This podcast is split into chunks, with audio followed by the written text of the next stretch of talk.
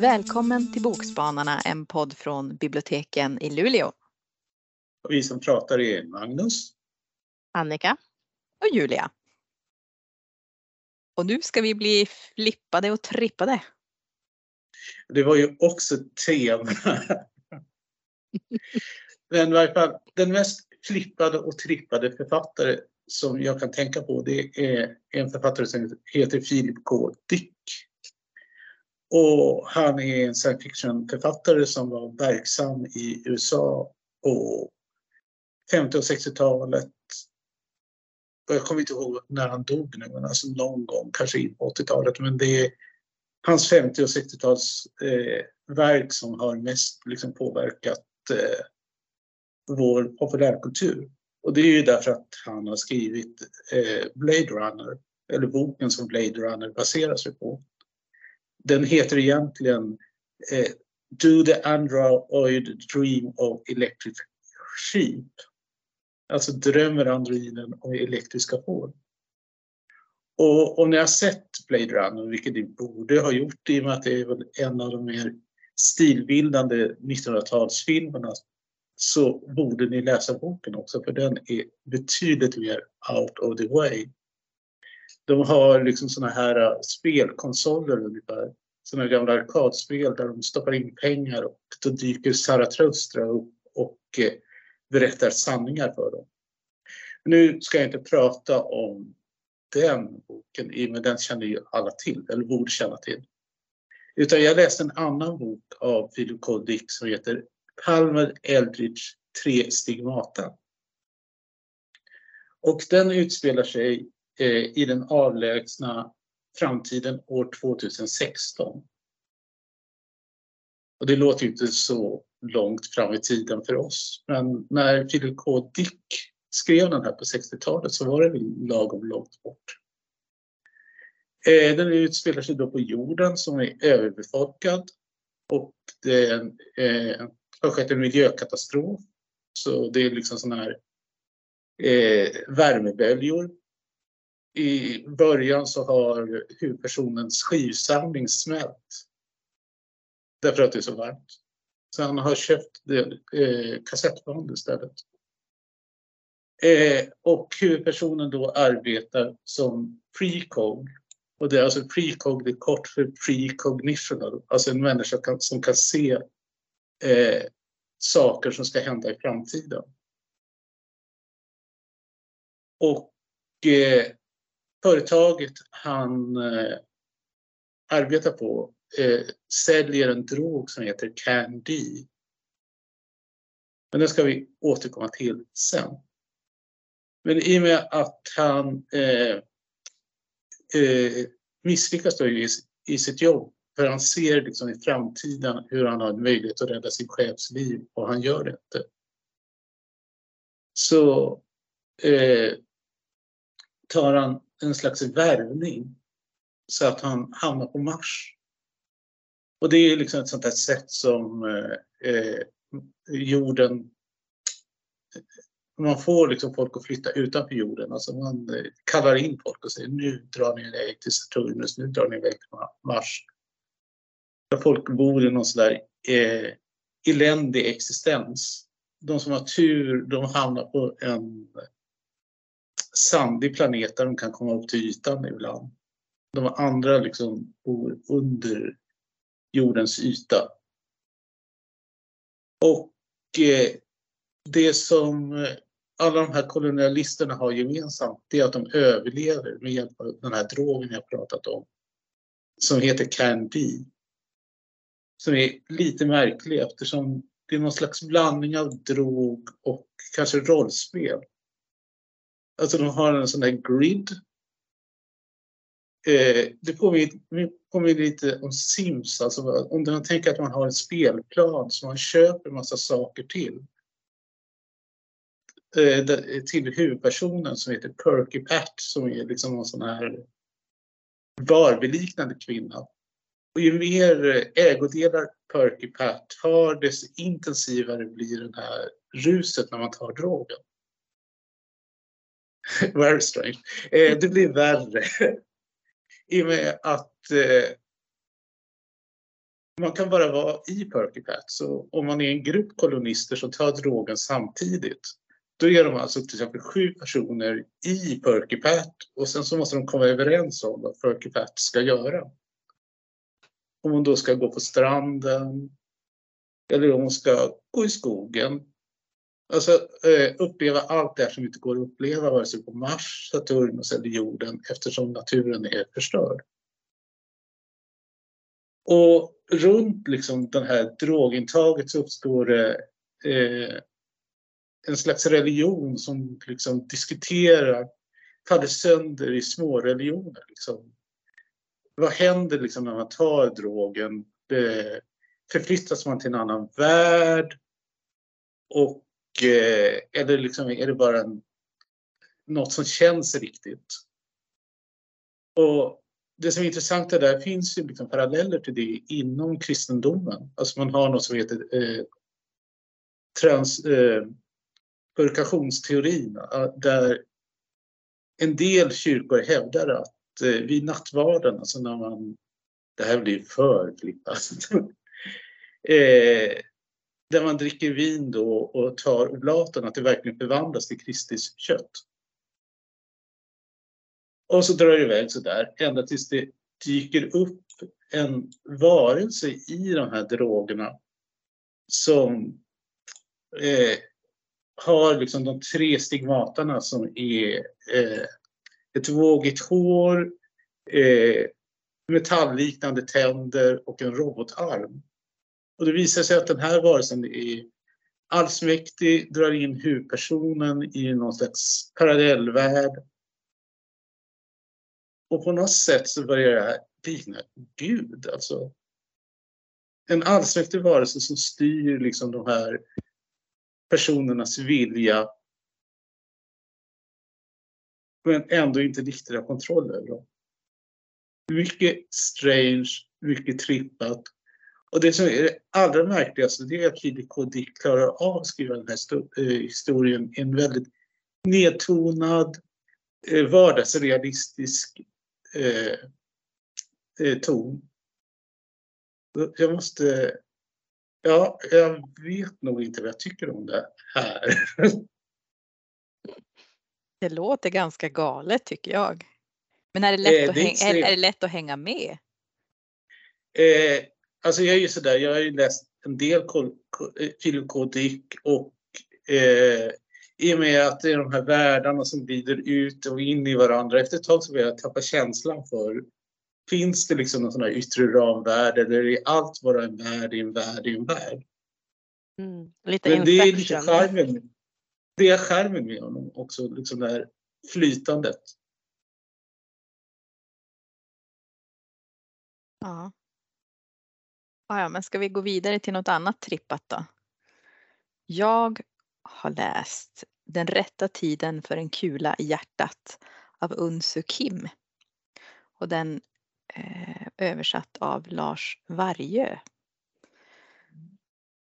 Och här tar vi oss till Sydkoreas skuggsida eh, i ett parallellsamhälle där våld, ond bråd död och intriger. Alltså när landet blev demokrati så växte det fram yrkeskategorier som kunde ta hand om problem åt dem i högre ställning utan då att de skulle få smutsa ner sina händer. Eh, och ja, är demokratin kanske bara en fin fasad? Ehm, och vi möter då Reseng som är en av de bästa yrkesmördarna i Sol. Och han hittades i en soptunna utanför ett nunnekloster och bodde på barnhem sina första år. Och sen blev han adopterad av en man som kallas för Gamle Tvättbjörn. Och Gamle Sure Tväre och Stränge Tvättbjörn låter Reseng växa upp i det kriminella högkvarteret Stora biblioteket. Där han är ledare då. Och den lokalen är knutpunkt för lönnmördare, torpeder och planläggare. Eh, så han växer ju upp där och blir som fostrad rakt in i, i Tvättbjörns värld. Eh, och som jag säger, han blir väldigt framgångsrik. Han följer och utför sina order till punkt och pricka. Och eh, offret dör på det sätt som det är sagt i orden han får. Han följer det liksom slaviskt. Men så händer någonting en dag. Då låter han offret bestämma själv hur hen ska dö. Så han frångår instruktionerna och låter personen välja. Och nu börjar det liksom, nu börjar det hända saker.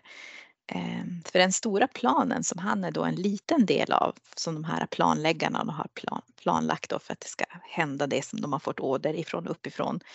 Ehm, det går ju lite åt skogen och så sätts det olika så här, äh, krafter i rörelse, det där klassiska. Och så dras han åt olika håll. Så han träffar på tre udda kvinnor då som vill dra in honom i en komplott. En skelögd bibliotekarie, en snabbkassörska och hennes rullstolsbundne syster.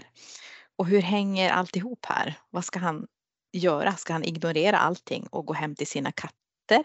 Och det här är så himla bra namn. De heter Läslampan och Bokstödet. Så bara yes, kriminala högkvarteret heter det stora biblioteket. Vi har en skelögd bibliotekarie och så har vi två katter som heter Läslampan och Bokstödet. Så det här är en så här liten annorlunda action-thriller. Alltså det, det, är verkligen så här udda, eh, komplexa karaktärer. Vi har intriger, inbakade intriger. Vi har stora komplotter. Vi har liksom, alltså det är våld, det är död och det är ganska, det är liksom mörk humor, lite spänning. Så att jag tycker vill man läsa en, lite, en, en thriller som är lite utanför liksom det vanliga klassiska anglosaxiska kanske thrillerna så då tycker jag man kan läsa den här. Då har jag läst Döda löv av Tom Malmqvist. Och eh, jag ska börja med att berätta lite så här äh, bakgrund till boken eller ja, hur boken börjar. För i början så är den helt normal tycker jag själv. Eh, för det handlar i alla fall om Nils. Han är en bluesmusiker då. Han är typ medelåldern så där. Han bor i New York. Han eh, Eh, ja men alltså nu har pappan har gått bort och han har redan missat begravningen men han tänker att han ska ändå föra hem och liksom besöka den här graven. Och han ska fara till sina hemtrakter då eh, som är en, en liten ort eh, vid norska gränsen och den här orten kallas kort och gott för by i boken. Men han har ju inte varit där på väldigt länge utan han flyttade därifrån som, som 16-åring och han eh, liksom eh, flyttade till Stockholm och började gå på Musikhögskolan där. Av en ren slump så fick han då sitt första skivkontrakt och sen som 18-åring redan så vann han MTV Music Awards och, på det så blev han då världsstjärna över en natt i princip och hamnade då i USA så småningom. Och så han har ju blivit liksom, eh, vad ska man säga, fjärmad från sin uppväxtort och även från sina föräldrar, både från mamman och pappan här. Och det är väl lite det här dåliga samvetet som gnager att nu ska han ändå åka hem nu när pappan har dött och så. Eh, men det har ju inte riktigt varit liksom ett bananskal utan han hamnade också så i droger och han har alltid känt sig ganska tom egentligen. Han blev ju så, så superkändis och han var väl den som alla pratade om i byn och liksom så här att han liksom minsann for iväg och blev världsartist och så. Men själv känner han sig så inte riktigt så där. Eh, men i alla fall då så nu återvänder han och han, det börjar lite dåligt. Han kommer körande sin elbil Eh, som dessutom ja, pajar och eh, och de tänker sig där i byn, alltså, har du kört fel eller någonting? Kommer du från någon sån här storstad och liksom, vad gör du här ungefär? Ehm, men i alla fall så får han ju hjälp där i byn då av, av de som bor där och det är någonting med med att han ändå inte så här, han drar sig in i det sista för att besöka pappans grav så han, han träffar alla andra istället, alltså gamla eh, barndomskompisar och liksom lärare han har haft och så där. Så att eh, han träffar på eh, Jon som är ungefär jämngammal med honom och, och Jon och då, han växte upp tillsammans. Så Jon var, till skillnad då från Nils så blev Jon så här tidigt geniförklarad och, och eh, ja men alltså, han fick hoppa över klasser i skolan och så där. Men ändå var det han som blev kvar i byn och han blev svenska lärare och så där. Och han drömmer om att att eh, publicera, skriva och publicera sina noveller. Men än så länge har det inte liksom, han har inte fått det här stora genombrottet. Eh, men det han har lyckats med då som inte Nils gjorde, det var att han gifte sig med Klara som är Nils gamla ungdomskärlek. Och nu har de dottern Amanda tillsammans. Eh, så kontrasten här är ganska stor. Och, eh, man får också träffa Klara och Klara hon drömde ju om att bli liksom så här eh, konstnär. Hon var eh, Nils brukar skryta om att hon var den första kvinna eller tjej som såg honom naken. Men egentligen så var det bara det att hon så här, tecknade av honom i en lada så här, som kroki. Alltså att man eh, det säger han ju inte dock. Ehm, ja, men, men hon blev ju också kvar i den här byn liksom och gifte sig då med Jon och så där. Och ehm, Ja, men till slut så, träff, så besöker han ju Nils här och han kommer ju ändå till mamman här och, och mamman hon, eh, eh, hon är eh, liksom från Indien ursprungligen och kom till Sverige då som, som fosterbarn och så där och flyttade till den här bygden ute långt från, från storstäder och så där. Eh, hans föräldrar var lite, vad ska man säga, särskilt pappan var lite speciell eh, han var ju fjärilssamlare och han, han sprang ju runt så här på ängarna med en fjärilshov och han var iförd så här kakeuniform och liksom till och med komplett med tropikhjälm. Så han, han var väl nästan som ett byaoriginal, byoriginal. Fast jag måste i ärlighetens namn säga att de är alla ganska originella här i byn. Det kan man ju eh, mer eller mindre. Ehm, så ni börjar kanske ana att det är lite så här flippat och trippat ändå, men det blir värre, mycket värre. Um, för i alla fall, alltså sent omsider så kommer han ju till kyrkogården här och då ska ja, men äntligen träffa sin pappa. Och, eller ja, i alla fall komma till hans grav och liksom säga några ord så här i efterhand. Och då är det bara det att han har ju också precis innan det här besöket varit hos sin gamla gitarrlärare Östen och där blev han ju bjuden på nubbe och han tog med sig spritflaskan och två timmar senare så hamnade han på kyrkogården i alla fall. Han vet inte riktigt hur det gick till men där är han och då slår det ju honom att mamman, ja hon ville ju alltid att, att pappan här skulle bli egentligen att hans aska skulle spridas vid den här eken där de kysstes en gång i tiden. Och det var bara det att markägaren hade liksom sagt nej till det här. Och så tycker ju han i det här i tillstånd som han nu befinner sig i när han kommer till kyrkogården mitt i natten att eh, men det här, nu ska jag ställa allting till rätta. Så han tar ju då en spade från, från trädgårdsskjulet och eh, gräver upp urnan. Och innan det här, det här är över så, så går det så att, eh, och det här var ju helt och hållet en olycka och absolut inte illa menat, men han råkade dränka en katt och den, eh, den begraver han då eh, där i i urnans ställe i pappans grav. Och innan det här är slut så har han också tappat bort urnan. så han far ju därifrån med rätt oförrättat ärende. Eh, och jag kan säga så här, jag har absolut inte spoilat någonting för här, det här är bara början på en rad osannolika händelser som sker de kommande dagarna i hans liv. Och Ja, jag kan ju säga att det blir mycket värre. Han får ut på vattenskoter och, och, och liksom, han kan inte simma. Och, ja, eh, och flera personer är inblandade i det här och så vidare. Så att eh, det här är en väldigt humoristisk bok, men den är också, alltså den är, den har en absolut en seriös sida och, och, det verkar fullt normalt när man läser det här. Alltså man kan som köpare ändå, ja men det kan ju gå, det kan hända så här. Det, det är lite olyckliga omständigheter men det, det är fullt rimligt.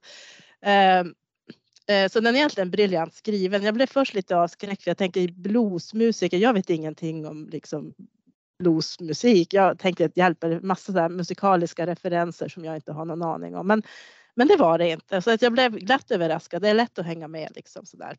Eh, och eh, det är också en väldigt varm bok och på något sätt, jag kan ju säga så pass mycket att hur galet det än blir och det är ganska mycket eh, så ordnar det sig ändå ganska fint till slut eh, med alltihopa. Så en bok om drömmar och uppoffringar kan man också säga att det här och ni kan ju fundera på vad, medan ni läser den här vad de här döda löven egentligen står för. Det, ja, det, det lät verkligen som, som det gick överstyr. Eh, som det ju kan göra. Brukar inte alla saker komma i tre eller vad som man brukar säga? Det var nog ännu fler än så. Eh, nej men jag tipsade om Den rätta tiden för en kula i hjärtat av Unsu Kim. Magnus? Eh, jag har tappat bort mina anteckningar här. eh, jag eh, tipsade om Palme Eldridge Tre stigmatan av Philip K. Dick. Och jag knöt ihop säcken med Döda löv av Tom Malmqvist. Ja, nu har vi verkligen någonting att sätta tänderna i. Ja, Hej då! Ja. hej då! Hej då! Hej då!